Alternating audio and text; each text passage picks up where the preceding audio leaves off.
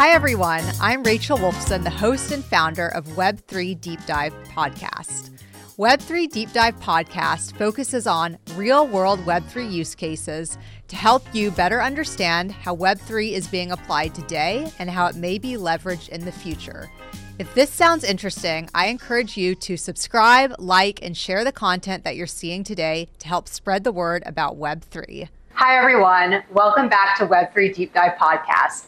This is a very special episode because I'm here in person with Charles Hoskinson, the CEO of Input Output, and we are here in Denver at Rare Evo. So, super excited for this interview. Let's get started. Hey, Charles, how are you? Wonderful being on. Thank you so much for having me, Rachel. Thank you for coming on the podcast. This has like seriously made my day. Yeah, I've always respected your work. I think you've been in the crypto space for years now. I remember you from uh, Cointelegraph, and, and before Cointelegraph, I think there was a, another publication. Forbes, yeah. Forbes, that's right. Yeah, the, the little known Forbes. Right, right. Yeah. I've been around for a while. Yeah. Um, so, Charles, before we get started with the questions, I'd like for you to start off by telling our listeners a little bit about, you know, you don't need an introduction, but for those that don't know who you are, tell us a little bit about your background your role as CEO at Input Output um, and all of that? So I've been in the cryptocurrency space for about 10 years, and I started as kind of a, a miner, a trader, and, uh, and I did educational content. And at some point I said, you know, I really need to start a company. And I've done three companies in cryptocurrency land. Um, that's what I'm most known for. So the first was Invictus Innovations, and there we were too ahead of our time. It was 2013, and well, our first product was BitShares, and it was uh, actually a DEX and a stablecoin uh, on a platform that was before smart contracts and Ethereum and all these things. And, and everybody said, wow, this is incredible, but it just didn't have the oomph necessary to kind of take over everything. But then Ethereum is usually what most people know me from. Um, and, you know, we started that. And then later on, I started Input Output as kind of a really serious engineering and science company that would have the ability to research completely new cryptocurrency protocols uh, or identity protocols or zero knowledge protocols or whatever uh, you know, the flavor of the week is, and actually have the engineering capacity to be able to implement those types of things. So what we're most known for our work there is Cardano, which is now a, a very large ecosystem with millions of people. But we've kind of moved into almost like a venture studio where we incubate really cool ideas like Midnight, which is a data privacy and protection play, uh, things like Prism, which is an identity management system that's Web3 enabled, uh, to cryptocurrency wallets like Lace is our wallet and we incubate those companies, we grow them, and then eventually spin them out as uh, subsidiaries of the, the parent co. So I've kind of become like almost a meta CEO, where I, I kind of a CEO of CEOs, and it's been a very interesting transition and a heck of a lot of fun. We've grown to two people to 700 people. Wow. Right, and you know that's it's funny because I never know your official title whenever I speak to you yeah. because you have so many different companies and roles yeah. and involvement. That's why I always ask you, how should I uh, introduce you? Yeah, yeah. I mean, I'm also not just in the cryptocurrency space. I'm a bison rancher. I do synthetic biology. I have a company called Ghostfire, which does glow in the dark plants. You know, I own a healthcare clinic, Hoskinson Health and Wellness, down in uh, Gillette, Wyoming. That already has 4,000 patients, and wow. so we do a lot of stuff all across. But the core of the portfolio still is in blockchain and cryptocurrency. I'd say that's about 80% of my time. Right. So I'm curious because you have a lot of interests and a lot of things that you do. What brought you to the Web3 space? How did you get involved? I, I know you mentioned Ethereum early on, but what really attracted you to the sector? Well, I'd say there's kind of two trends. One is the love of exponential technologies. And so those are technologies where you put a little bit in and then you get a lot out. Uh, so human beings are really bad with exponential thinking. We, we, are used to proportional things where if I push this hard, it goes that far. If I push a little harder, it goes just a little further. We're not used to the idea you push a little bit and you get something, and then a little bit more, and then suddenly the whole building collapses or something like that. So you have technologies like nuclear weapons and synbio and blockchain where these things are exponential, where a small group of people doing something could potentially build something could change the lives of millions to billions of people. So I was very interested in that. On the political side, I was very interested in uh, libertarian politics, Austrian economics, this concept of freedom and liberty for people. And I really got very disenfranchised with the US political system because no matter what happened, every election cycle was about managing the decline. You know, it's a little less freedom, you know, a, a, little less control over your life and just an acceptance that we're going to eventually move towards a dystopian world. As part of the Ron Paul campaign and these things. And it was just real tough to live in a world of cynicism. And then suddenly crypto comes around, and then you have this idea that we can get our money back, we can get our freedom back. So instead of every year we lose something, every year we gain something. Like there's the self-sovereign identity movement, uh, you know, this idea of being your own bank, economic agency, the concept of radical transparency, where everything that happens is forever known by the system and auditable and time-stamped and immutable. These are not concepts that uh, dictators can survive within. These are not concepts that people who want to control you can survive. These are concepts that, for if you embrace them, result in a society that's much more free. So those two things, when they combined in the cryptocurrency space, that was an example of a liberty preserving or enhancing exponential technology. And I said, I have to get involved in that. Mm-hmm. This is the this is something that if it catches on, it's going to spread like wildfire because uh, nobody is going to just suddenly get more uh, trusting of institutions and government. It's not like you're going to wake up and be like, you know what? I used to hate the FBI and the CDC and all these things, but today I think they're doing a good job. It's like it's usually a one-way street. Once you've lost a faith in the marriage, you know, you're you're probably not going to get back together.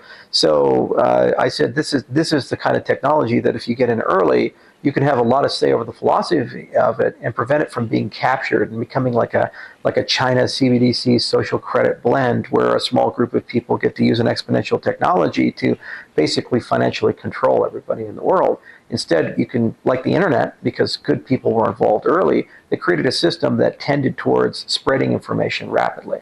If they got a do over, all the nations would have gotten together and when the internet was being constructed, put checkpoints in to permit censorship and turning the internet off. In fact, you actually see this in old internet countries versus new countries. And the older countries like the United States and Europe, which were the first to adopt, there are no real off switches. But when you see new regimes like Ethiopia or China or other places, they have firewalls and they can shut the internet off in the entire country because they proactively said, huh, this would be really problematic for us if you know we had this information system and we can't control the narrative. So it's really important whenever these new technologies exist to take a step back and say, how do you build them in a way to preserve the original intent and make sure they can't be changed and so that they benefit as many people as possible. Right. So let's talk a little bit about Cardano because mm-hmm. what you just said was really interesting and you know, you've I don't know if it's correct to say that you've built Cardano, but you've been a huge part of Cardano. Mm-hmm. What's the goal around Cardano and what are use cases that you see today and that you're hoping to see in the future to kind of show that blockchain is a technology that can change things? Yeah, so you build in layers, and at its core, you have to have a very high integrity system that is a very nice place to construct trust amongst people who don't trust each other. That's really the core concept of blockchain. It's why you spend so much time, effort, and money. And then you ask yourself, which institutions are lacking trust, and those become your use cases. So, for example, uh, if you're really good at currency, you're actually really good at voting. Why? Because it's the exact same concept. And you start a, a vote and you give all the people eligible to vote a token, and then you tally it up, and then whoever has the most wins. It's a very similar thing okay, well, if we have a great trust engine, then we have a good voting system, we have a good finance system, a good supply chain system, a good property registration system, you know, these types of things. So what we focused a lot on were a lot of first principle questions of what is something 50 or 100 years from now would be thankful that we constructed. So not something where we say, how do we compete with Bitcoin or Ethereum? We didn't even think about that. We said, let's have first principle thinking and say, how should governance be done? How should the system be regulated and controlled? Um, how should the system self-evolve so that it always can stay feature competitive? And ultimately, how do you bet so that the system can organically get more useful over time? So that's an enormous endeavor because you, you have to actually do the work. You have to actually write research papers. So more than 150 scientists, about 168, and more than 25 institutions came together. Universities like Stanford, CMU, um, University of Wyoming, University of Athens, Tokyo Institute of Technology, uh, you know, University of Edinburgh, and they wrote over 180 research papers with more than 10,000 citations, and a lot of them got through rigorous peer review processes, and almost uh, seven, eight years now. So a very long tradition, and that created the backbone of a system where we felt we could not only maximize trust, um, but also be able to self evolve and continue to grow. And then we built a parallel effort with a research and engineering team that was able to translate these academic papers into code. And we did it in the same way you build rockets, medical software, uh, aerospace software, where the failure of the system results in the death of people or the loss of billions of dollars or both. So it's called high, uh, high assurance engineering, which is commonly not done in Silicon Valley. It's like the antithesis of Silicon Valley. In Silicon Valley, they're like, eh, if it doesn't work, who cares? We'll just uh, we'll fix it in the update well, high assurance software, if it doesn't work, your pacemaker doesn't work, or you know your plane falls out of the sky and everybody dies. There's kind of a different consequence to failure than the back button's not working properly and it's annoying, or the video game, it's like the characters kissing doesn't line up or something, whatever, uh, like in Baldur's Gate.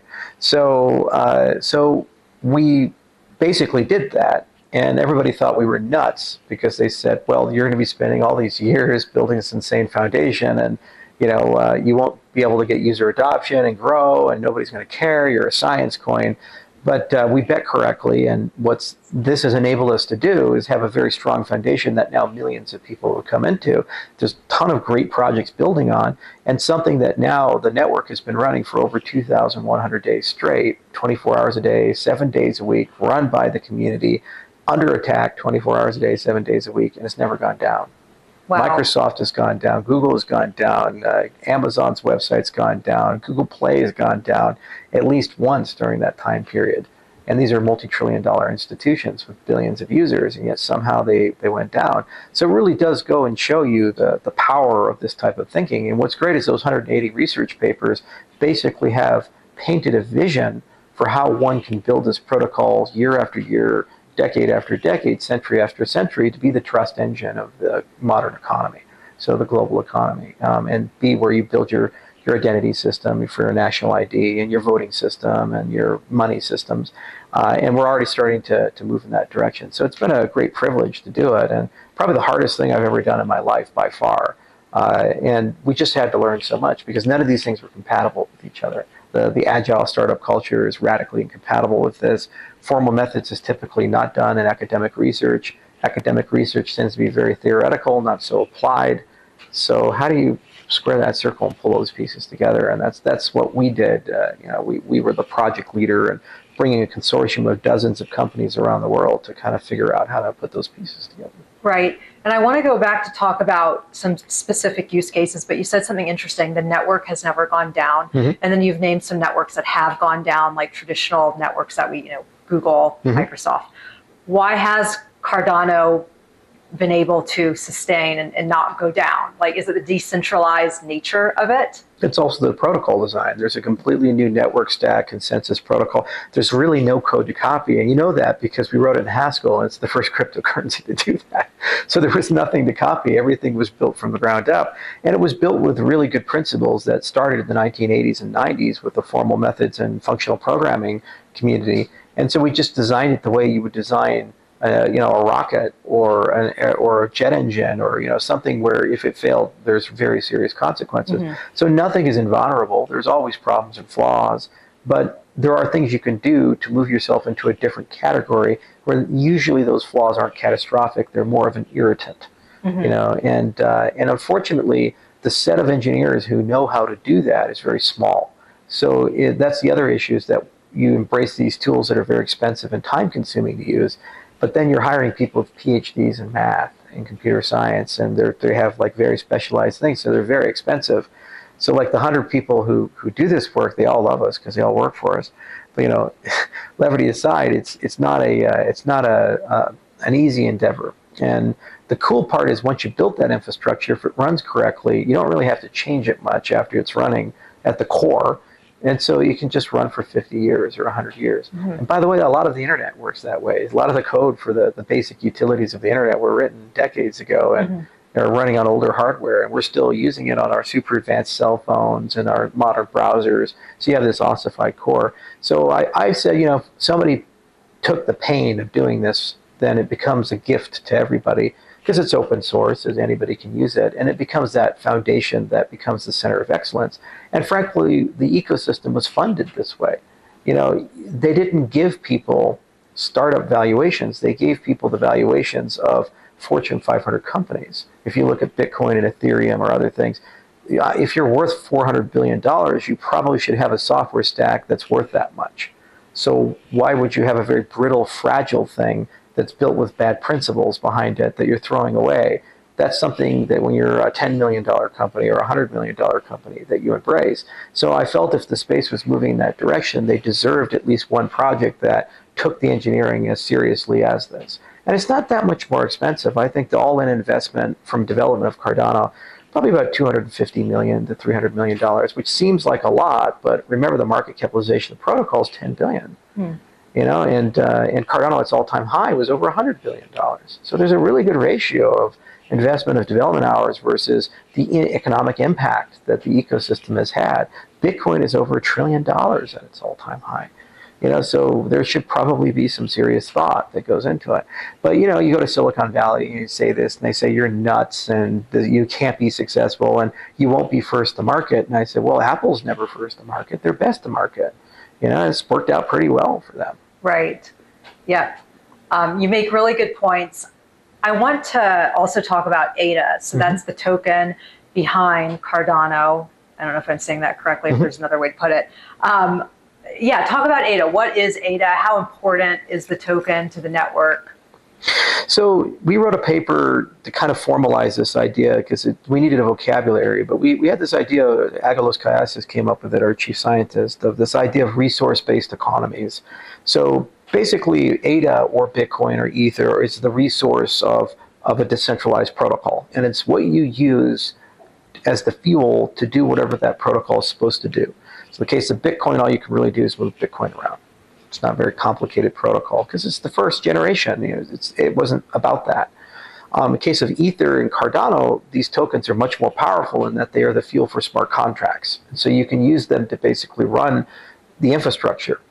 And in the case of Cardano, we're a third generation, so we go beyond, where it also has a governance component where there's a big decentralized governance layer of Cardano. It's called CIP 1694 that's being implemented, and basically it gives you the ability to decide the direction, roadmap, and the use of the system.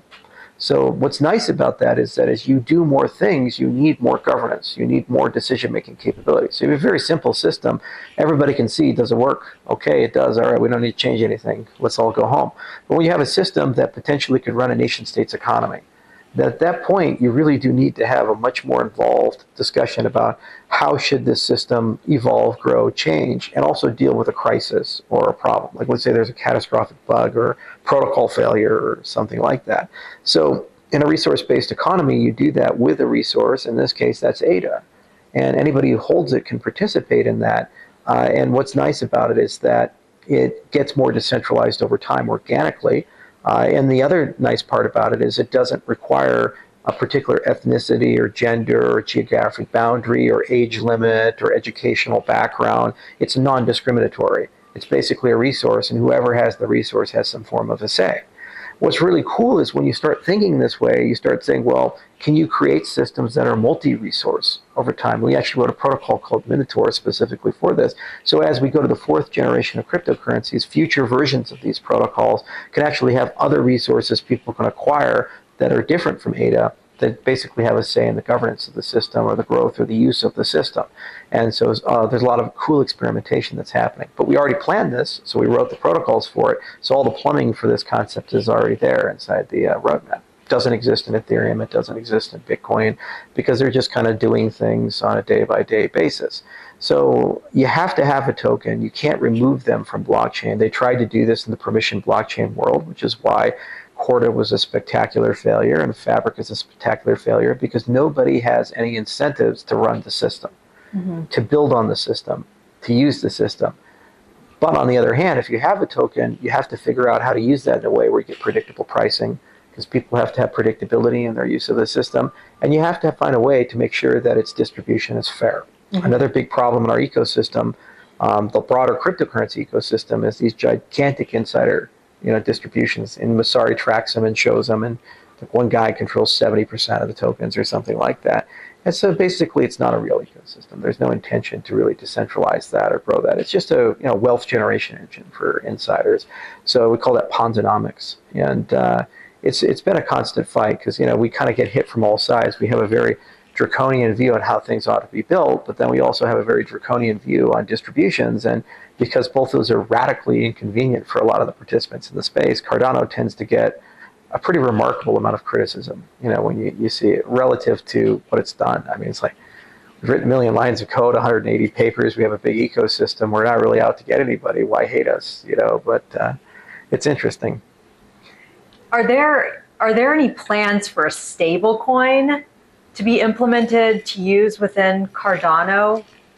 By chance, would that even make sense? Yeah, it's my unfinished business for me because 10 years ago I created one and we didn't quite crack it. And I've always wanted to do an algorithmic stablecoin. So, the great part about having open infrastructure is that you don't need the people building the infrastructure to endorse your use cases for the infrastructure. Instead, with a smart contracting system, you just go and build it. So we did. We built a stablecoin with a partner called COTI, where we kind of designed it, kind of like Elon Musk with Hyperloop, where he designs it and then somebody else goes and builds it. So we designed it and then COTI deployed it.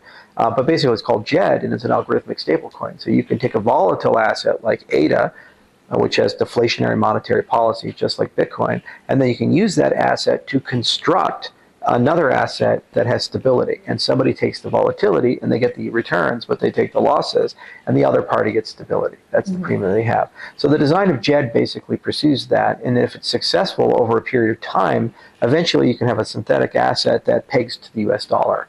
It does not have the asset-backed custodial risk that Tether has or Circle has because the blockchain itself is the custodian. And the algorithm is the regulating function for that. So we're definitely in that game and pursuing it because we think it's super important for credit. You can't really have credit form without stability because you can't price money otherwise. And if you don't have credit, you don't have a financial system because people need credit for their life. You want to buy a car, you want to buy a house, you want to go to college. You, you start with very few resources and you say, look, if you invest in me, with credit, I'll go do great things and I'll not only pay you back, but I'll pay you back more money. You don't have credit if you know, if I give you something that's worth ten dollars today, but hundred dollars the next day and one dollar the day after. The volatility destroys credit. So you need stability for that. So we can't really get to replacing the economies of the world unless we have a stablecoin layer inside the system. Right. In terms of use cases on Cardano, I'm just interested in having our listeners better understand that you mentioned was it Wyoming is trying to build a stable coin on mm-hmm. the network or, or just what use case would you yeah, like to share with there's us? over 160 projects that are building minswap sushi uh, minswap muesli swap uh, sundae swap uh, wing riders these things that are dexes and there's uh, synthetic platforms uh, there's uh, things like iusd um, are stable coins some are asset backed some are algorithmic there's oracles like Charli3 that are kind of like our version of chainlink um, you know, there's uh, there's a massive amount of NFT activity. Over eight million assets have been issued on Cardano. So there's a lot of really cool, interesting things that are in the creative space. Like for example, Snoop Dogg's son uh, runs a project uh, with partners called Clay Nation, where they're actually building a whole metaverse called Byte City, and they actually have a uh, characters in a game line, and they're even talking about tokenizing some of the intellectual property of the records that they have and these types of things.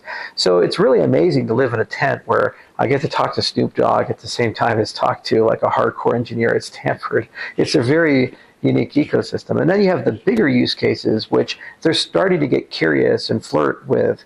And what happens is they put a toe in, then FTX happens, and they pull the toe out and then they put their toes back in after a few years. And so the state of Wyoming, for example, is entering into an RFP process, which we'll bid on, uh, to issue a stable coin. And we think there's a real good shot that we can get Cardano to be part of that story.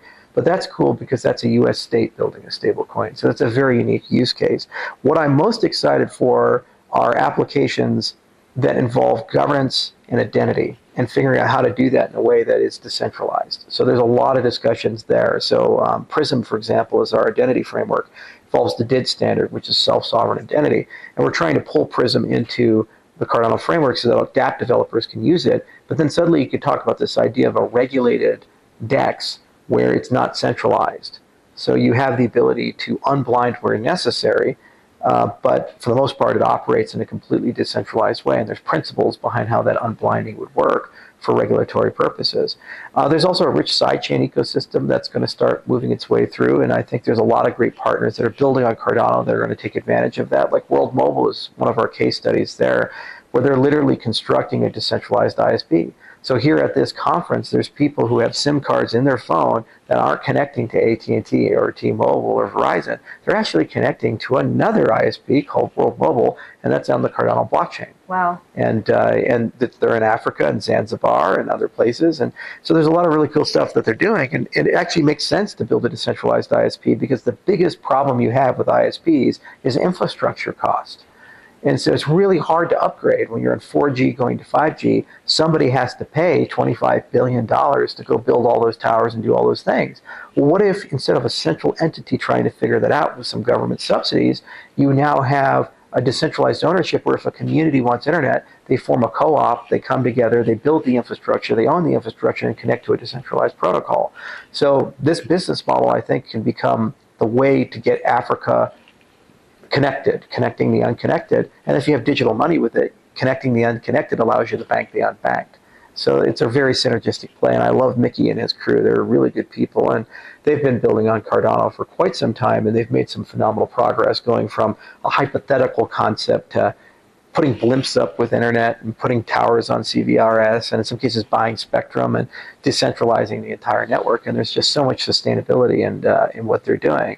But that will, of course, require identity as well. You know, that's going to require uh, a lot of governance as well, especially when you talk about the intellectual property or the spectrum ownership and the subleasing of the spectrum because those are technically monopolized to companies and there's got to be some legal construction that you can deconsolidate them um, and then there's there's other projects that are you know super cool but i could talk for two or three hours about uh, various things. That's another misnomer if you talk to like people in the ethereum communities there's nobody building on cardano. There exists nothing. It's a ghost chain. Well Messari tracks it. And if you look at you know the report it's our chain volume. Go to extendedutxo.org, these places, every single moment of every single day, there are transactions happening, dApps being built. Uh, it's a very vibrant ecosystem, but one that's built with good principles. Mm-hmm. So a lot of the stuff is going to be here to stay, and I really do admire and enjoy that. Right. So we had a discussion here at Rare Evo about governance, and I found that really fascinating because as a journalist in the industry, it's actually a topic that I haven't really focused on I feel like I've overlooked it. And you've you made really good points during the fireside chat. And I want you to tell our listeners, I guess first explain what governance and Web3 means and why is it important and how will we get there moving forward? So every system, regardless if it's the Boy Scout troop or it's a nation state, it has a collection of things, rights, property, instruments of value, uh, philosophies, conduct that you have to make some decisions around.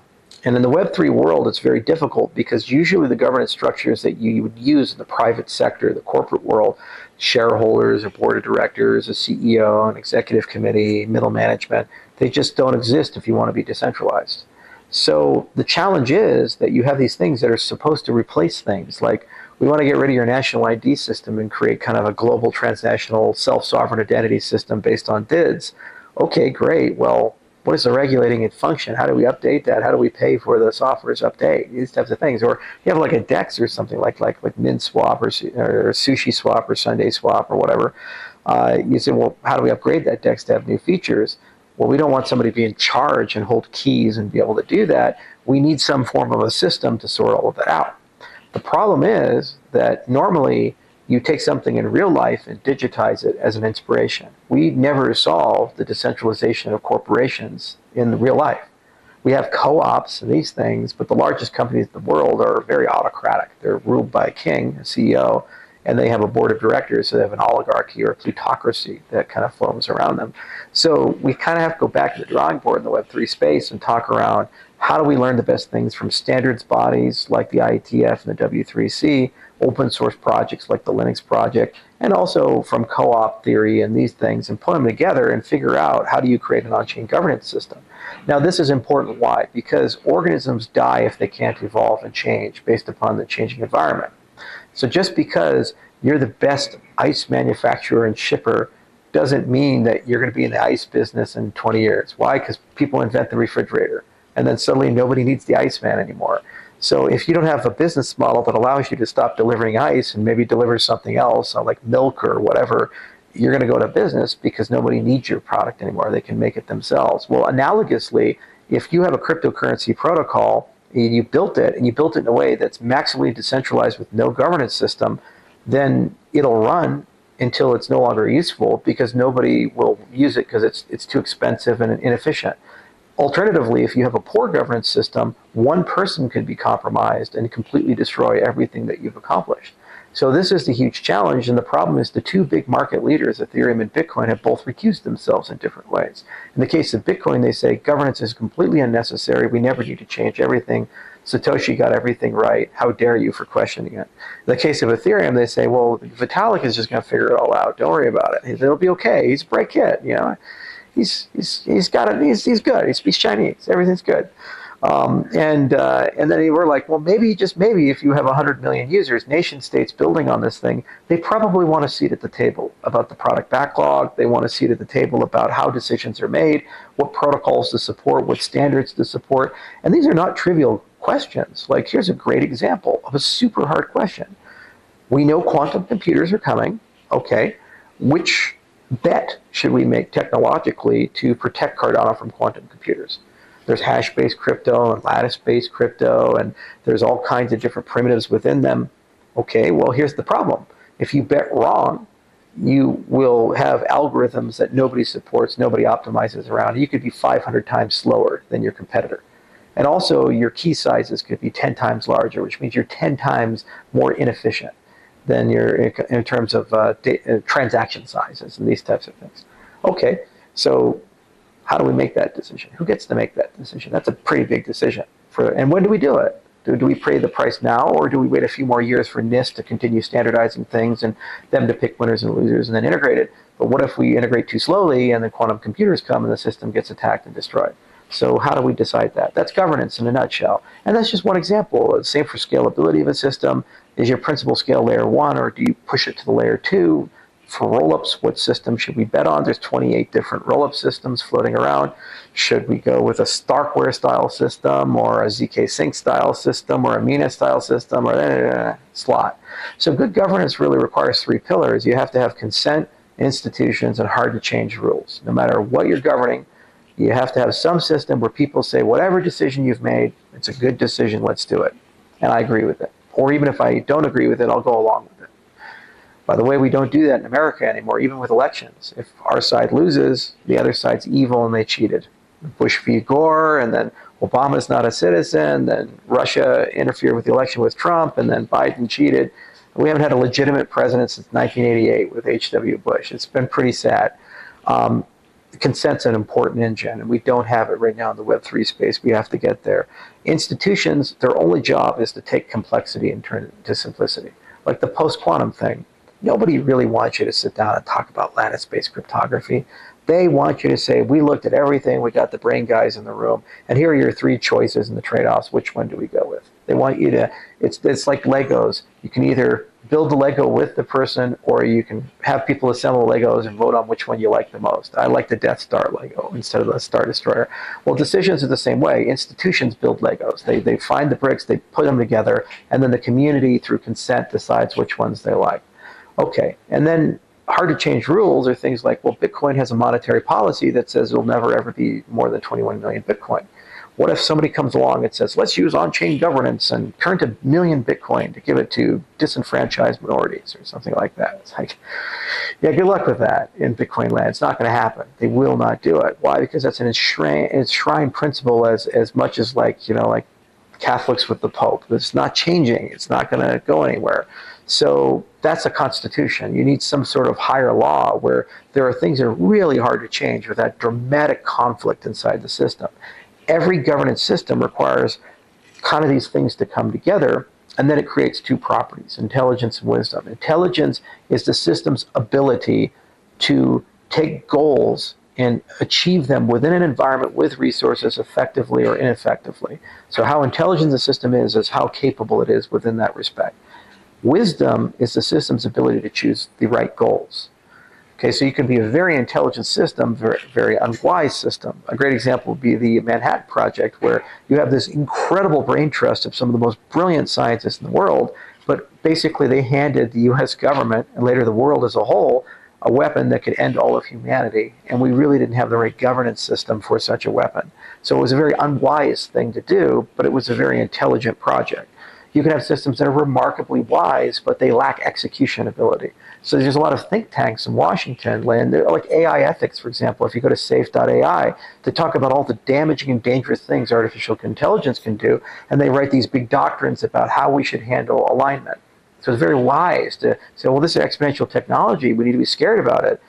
But they don't have the ability to actually execute or do anything. And alignment is governance for AI, exactly. as you mentioned in the fireside. Exactly. Yes. Exactly. Which I found really interesting because I didn't know that. yeah, but it's the governance. Every field, whether it be medicine, they call it ethics, or you know, it be uh, AI, they have alignment. They have a term for basically under the hood, how do you govern that and make mm-hmm. decisions about it? Because there's hard decisions you have to make in medicine. It's like physicians assisted suicide. You know, uh, you know, have made I think it is medically assisted, uh, you know, induced dying or something like that.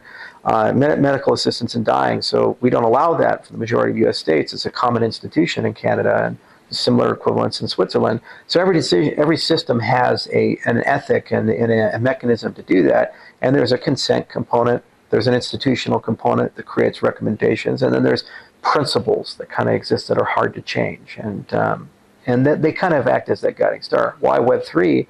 Well, we have to not only solve that, which is hard in general because there's not a lot of good functioning governments, but we have to solve that where there's no CEO, there's no king, there's no leader. So it's the single hardest thing to do, and my view is going to be the big differentiator that whoever embraces that is going to be long term here in 20 years, 30 years. Right. And also, I mean, there are so many different blockchain networks. It's just, you know, it boggles my mind because there it doesn't seem like there can be a governance that rules all networks. Yes. There has to be governance for each individual blockchain network. So to your point, which network is going to get it right?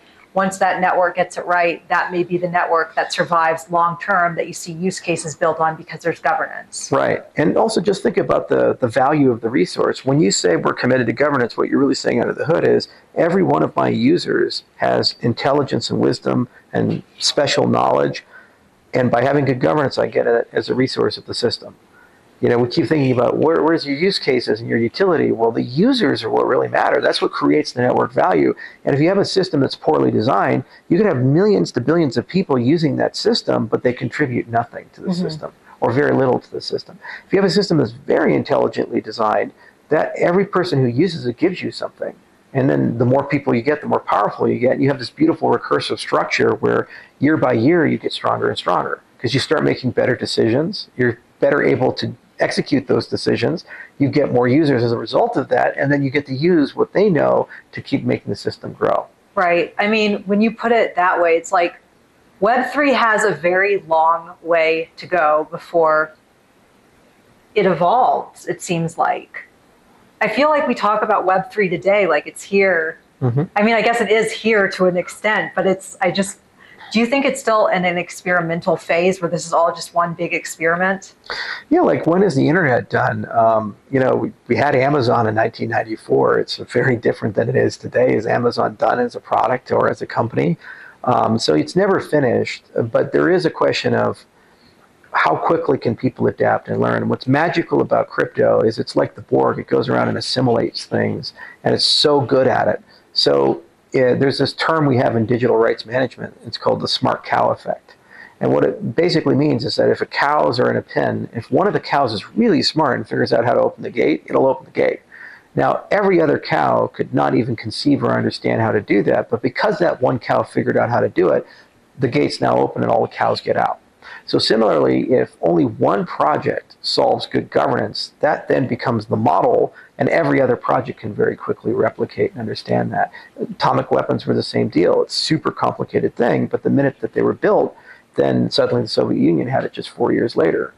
Uh, so uh, I think that there, there's two sides to it of how do you get governance right and convince people that it is right, but the minute you've done that, it'll become a model everything in the cryptocurrency space has worked this way in my history in it. I was here long before Ethereum and smart contracts and all that stuff. ICOs were not a thing when I entered the space. Mastercoin discovered it, and then suddenly everybody did ICOs, and there was ICO mania. NFTs were like, well, what the hell is an NFT? I remember going to the Wyoming Stampede, and people were like, oh yeah, we're gonna take pictures of bananas and put them up and sell them. And I was like, okay. and it'll sell for millions of dollars. I'm like, man, those drugs must be great.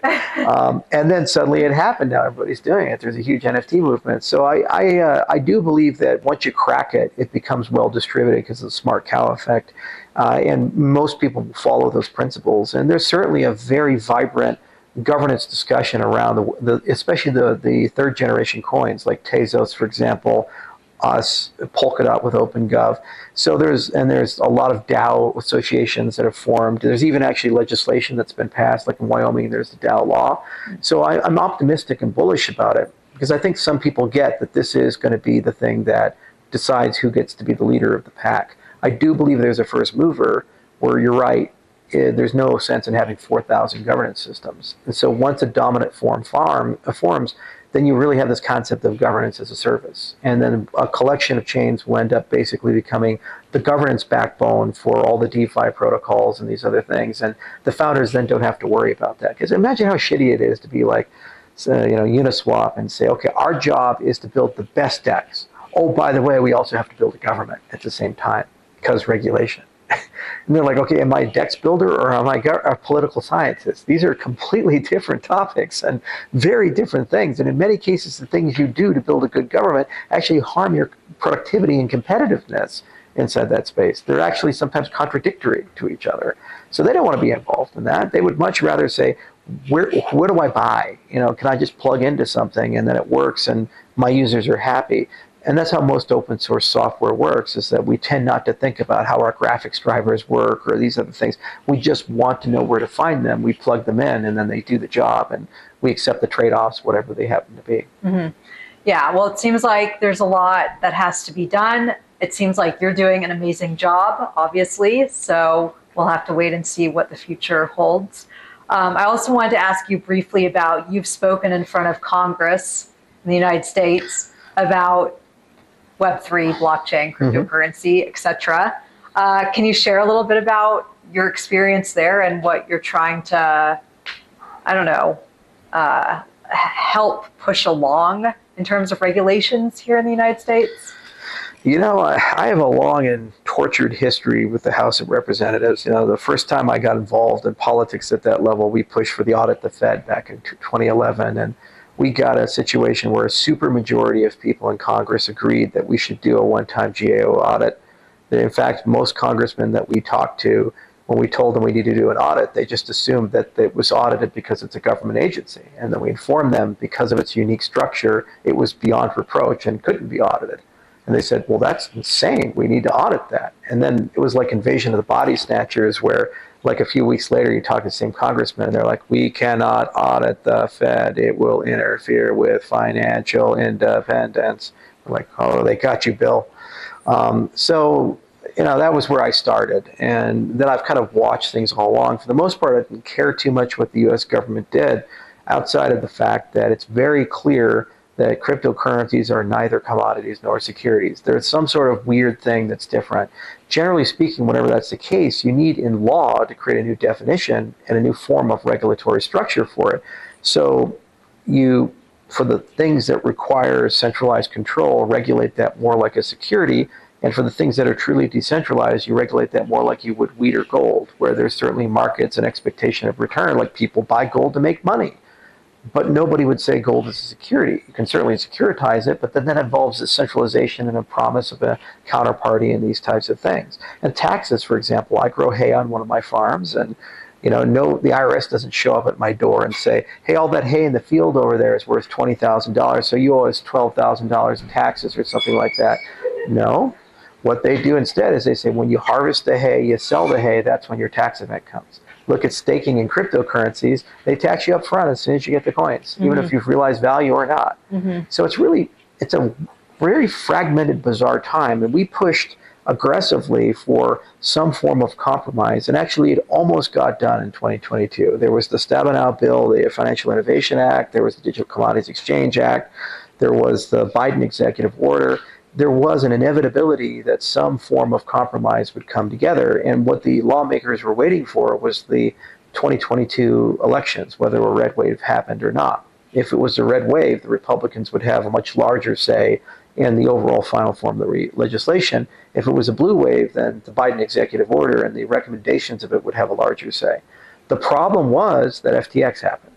And so it went from a conversation of, we are going to do something, it's just what you know is a little bit more to the left or a little bit more to the right, but a bipartisan bill will be passed and new definitions will be created, like auxiliary assets, to suddenly we're not even going to have the conversation, and one political party is now devoted to punishing an entire industry for two years just just because they got egg on their face because they happen to have accepted money from the Bernie Madoff of our time.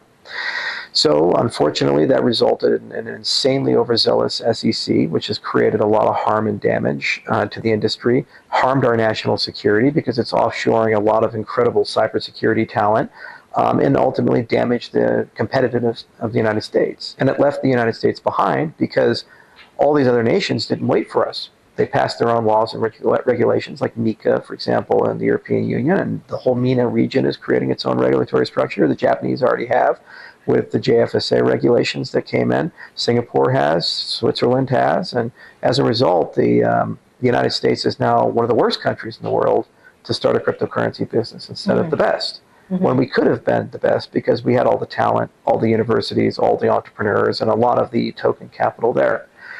This was self inflicted and very unnecessary. So I spoke before Congress during that period where compromise could probably have been made now it looks like probably what's going to have to happen is a political party has to change and the Republicans have to get elected. In fact, in discussions with some of the Republican candidates who are running for the president, mm-hmm. the consensus candidate to replace Gary Gensler is Hester Peirce. Just to give you a sense of how radical, radically different the opinions of the parties are. And by the way, that's a bad thing. Um, not, I love her and she's great, but it just should not be a partisan issue that Republicans like crypto and Democrats hate crypto. This is a bipartisan issue of let's give power back to the people, have more transparency and openness and American competitiveness and national security. And it's become a partisan issue where if you're a Democrat, you have to hate something that you probably should like.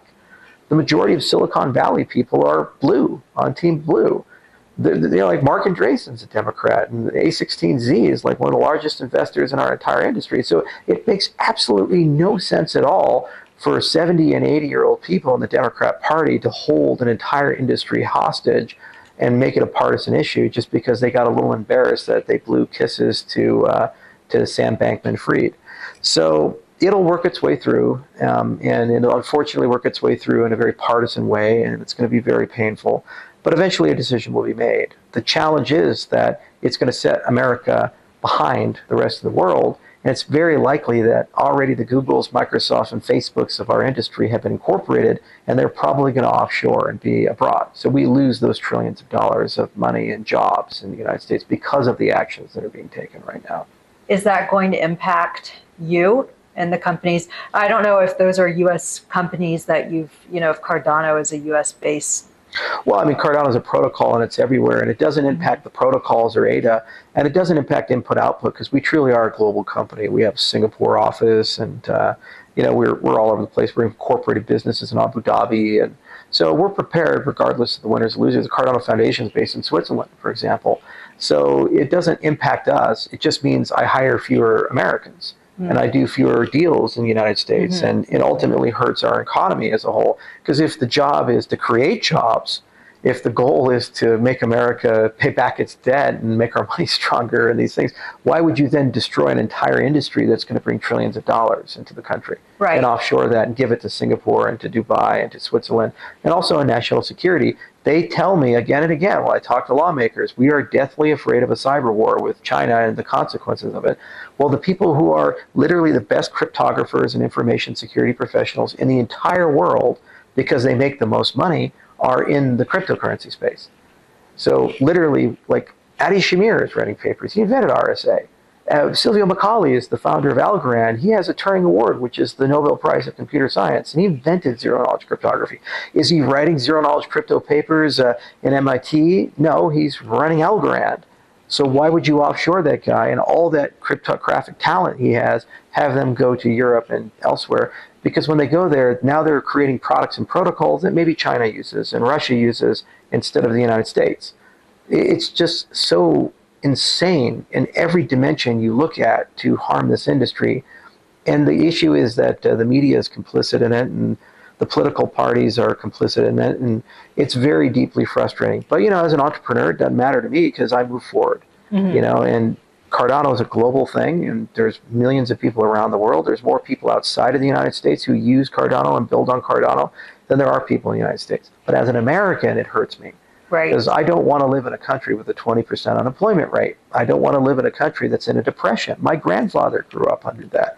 It was brutal. On my mom's side, I grew up in Michigan, and uh, and there, you know, everything was just so hard they had root cellars. They pickled their own food. They sometimes would go days without eating. On my dad's side, he grew up Montana, and people would literally freeze to death. And you didn't find the body for two or three months, you know, after winter. And they go and say, "Oh, well, I guess he didn't survive the winter." That's that's real sad. But that's how people lived in those type of economic conditions. We've forgotten those days. But now uh, they could come back and look how quickly things change. Venezuela is a great example. During the 20th century, Venezuela at one time had a higher GDP than China. People forget that. And look at where they're at now hyperinflation, terrible economy, because of horrifically bad governance. You had a leader come in who destroyed the private sector, drove a lot of people abroad, and nobody will ever trust a nation again. If you're an oil company, why would you want to do business with a country that at any given moment can nationalize the industry and destroy you?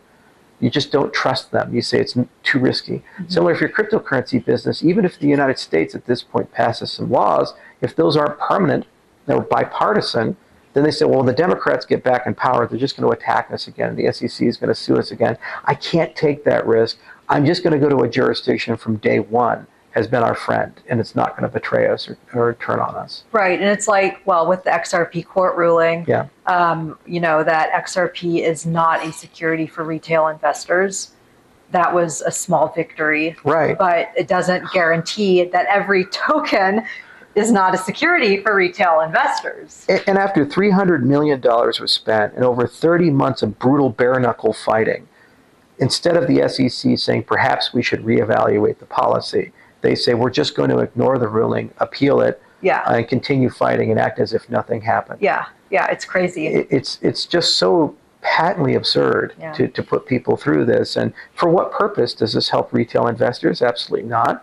Uh, does this help our competitiveness as an industry? Absolutely not. Will this kill cryptocurrencies? No, it just drives it offshore. Mm-hmm. You're, you're just getting rid of an entire sector of your economy, which, by the way, the majority of securities will settle on by 2030, according to Citigroup the entire GameFi and metaverse economy, the entire future of creatives with NFTs. All stock, uh, stock exchanges are going to become kind of like DEXs at some point. All your future asset-backed stablecoins are probably going to run on these paradigms. Your voting systems are probably going to run these, and your ESG too. Like the Democrats love ESG so much. ESG, ESG. They say it again and again and again and again. Mantra. You go to Milk and it's like the thing. ESG. How do you create systems where corporations can prove they're carbon neutral? But not reveal competitive knowledge. Like, for example, Apple doesn't want Samsung to know how many memory modules or how many LCD screens they're building or buying, but they have to prove properties about those things. Blockchains and zero knowledge cryptography are like the single best way to do that and comply with these mandates they want. So now then, what does this mean? Every US company has to go and buy those systems from European, Chinese companies, from the Middle East, and from Africa because the US has no company that does that because they've drawn them all offshore. So now Microsoft has to pay a 20% global tax to foreign companies to get products and services because it's illegal to build them here. It, it's just so beyond belief right. that they would choose a policy like this when we did the exact opposite in the internet. If we replay this, this would be basically like saying e-commerce is illegal in mm-hmm. the United States and let Amazon be founded in Germany instead or the UK instead. Or that the internet, if you're in America, you have to get a license to use the internet and everybody else it's open. And then the internet grows globally, and now Google is a, you know, a British company or a South African company. Right. You, you think just because you change the law that the, suddenly the company comes back? No, once they're founded and they're started and they have all the people there, they stay in that jurisdiction because they're there. That's they're from there. They speak the language. They're they're born there. all their employees are there. There's no way you can pull them in. Any more so than like like Germany can call up Larry Page and Sergey Brin and say, "Boy, it'd be great if you relocate Google to Berlin." Yeah, it's not going to happen. Right. And this is literally what they're doing. Is this is a nascent industry. The winners and losers are being selected right now, and they're basically saying the winners will not be Americans. Yeah, and it also, you know, it impacts journalists as well yes. in the industry, such as myself. Um, you know, it impacts everyone in the industry in the United States. Um, it's it, the industry has changed a lot. Yeah. Since when I came in in 2017, I, would say things have gone downhill. but you know, obviously, I'm still in it. Yeah. And I'm still in it for a reason because I see that light at the end of the tunnel. And I think that what you're doing, and honestly, Charles, I really there are some people in the industry that I'm like, they're going to save blockchain. You're one of those, and I'm not just saying that because I'm interviewing you. You're one of those people. Silvio is one of those people. Um, there are certain people that yeah. I really um, see as like will will keep the industry alive. It won't matter where we're based. I appreciate those kind words. And yeah. Silvio's a very good friend as well. I've known him since before he launched Algorand, and he's one of the good guys. And it just shows you that you can have somebody who's at the twilight of his career become young again and, and actually get inspired and become an entrepreneur. It's really hard to start a company. It's even harder to start a company when you're in 50s and 60s and you have no incentive to do it. Right. Like he's already won in academia. He's got the Nobel Prize in computer science, and he's a tenured professor at MIT. You can't. You've maxed out the stats. You can't. You can't go anywhere beyond that. So you're getting real comfy in those types of roles, and it's easy to be an advisor. It's a lot harder to be a CEO. And it takes a lot of passion to go into that role and try to build something. And so I have an enormous respect for him, but it's a, a telling moment that people should reflect upon and realize that if somebody's willing to go through that kind of pain, there must be something here that's more than a company. You know, there's yeah. there's something more substantive than that. Right. We're gonna wrap it. I mean, I could talk to you for hours, but unfortunately, you've got a lot to do. Um, so, any final thoughts that you want our listeners to know? You know, as, as uh, pessimistic as I can be sometimes about U.S. politics, you know, one of the reasons why I got into this space is because it transcends politics. I, I am still very optimistic about crypto as a whole and blockchain as a whole. And I see that we're right on schedule to change the world. We've gone from nothing to a multi trillion dollar ecosystem with hundreds of millions of people in 13 years. So we come back in another 10 years, that's not going to stop growing. It's going to keep going, it's going to keep pushing. And then ultimately, I do believe that crypto is going to eat the world. And uh, it's going to become the backbone of trust for every social system the voting system, the supply chain systems, the money systems. And it's going to result in a world with a little bit more liberty and freedom. That's why I signed up. That's why I'm still here. You know, obviously we diversify. I do medicine now and synthetic biology, and I raise bison and because they're cute. I love little bison. Yeah. But uh, but cute. at the end of the day, my primary vocation has always been dealing with exponential technologies and trying to bring people together and realize how they can make the world a lot better than uh, where it was. Yeah. Charles, thank you so much. It's been a pleasure. Absolutely. Thank Thanks. you so much. Thanks. Special thanks to Aaron Bender for producing Web3 Deep Dive podcast. I'd also like to thank the sponsors behind Web3 Deep Dive. Finally, thanks to the listeners for tuning in. Please be sure to subscribe, like, and share. I'll see you guys next time.